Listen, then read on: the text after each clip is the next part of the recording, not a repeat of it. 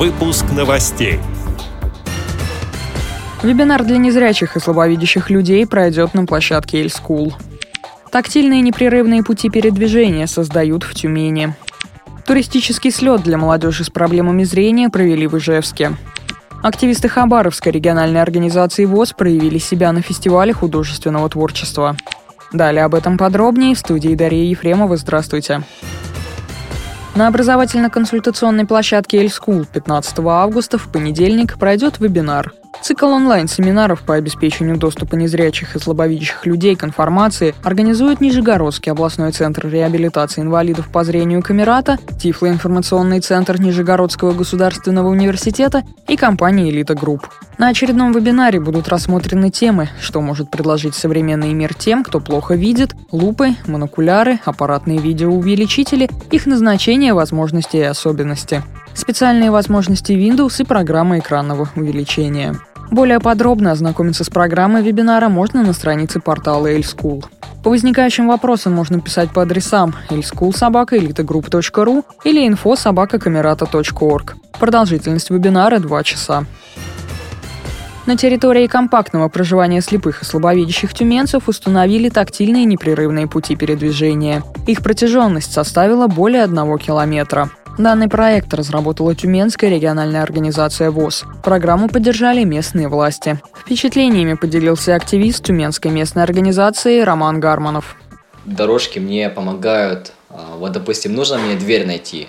Я раньше шел всегда по левой стороне, потому что двери слева находятся. А теперь, если я иду даже по дороге посередине, есть там попырычки, благодаря которым можно понять, что тут какая-то дверь есть. Когда дорожек не было, я этот маршрут изучал, получается, другими способами. Тут, допустим, считал, сколько поворотов. И я примерно понимал, что где иду, где есть бордюр, возле которого можно идти. В связи с этим дорожку я могу посмотреть в том случае, если я, допустим, иду, там, на звонок отвлекся, и чтобы понять, что я действительно правильно иду, нашел дорожку. А есть маршруты уже, которые мне тоже немаловажны, чтобы я мог спокойно, сказали мне, иди прямо там налево, и будет аптека, чтобы я шел там. Вот для незнакомого маршрута вообще дорожка классная штука была. Думаю, что надо побольше таких дорожек.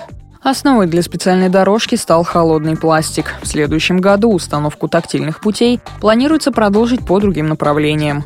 Благодарим за предоставленную информацию пресс-секретаря Тюменской РОВОЗ Ирину Алиеву.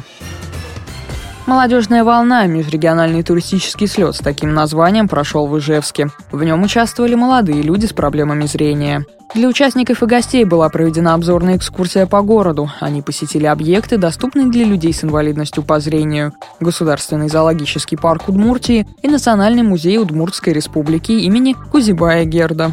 А в зоопарке они познакомились с обитателями дикой природы. Национальный музей поразил участников фестиваля экспозиции «Природа Удмуртии», на которой представлена фауна древнего и современного мира республики. Ориентироваться среди экспонатов гостям помогали тактильные таблички, образцы меха животных. Экспозиция сопровождалась звуками дикой природы. Они посетили веревочный парк в Березовой роще, где испытали силы при прохождении препятствий. Не обошлось на молодежном слете и без спортивных мероприятий. В завершающий, третий день встречи для участников был организован спортивный квест. Они прошли полосу препятствий, состязались в настольных играх, говорится на сайте муниципального образования города Ижевска.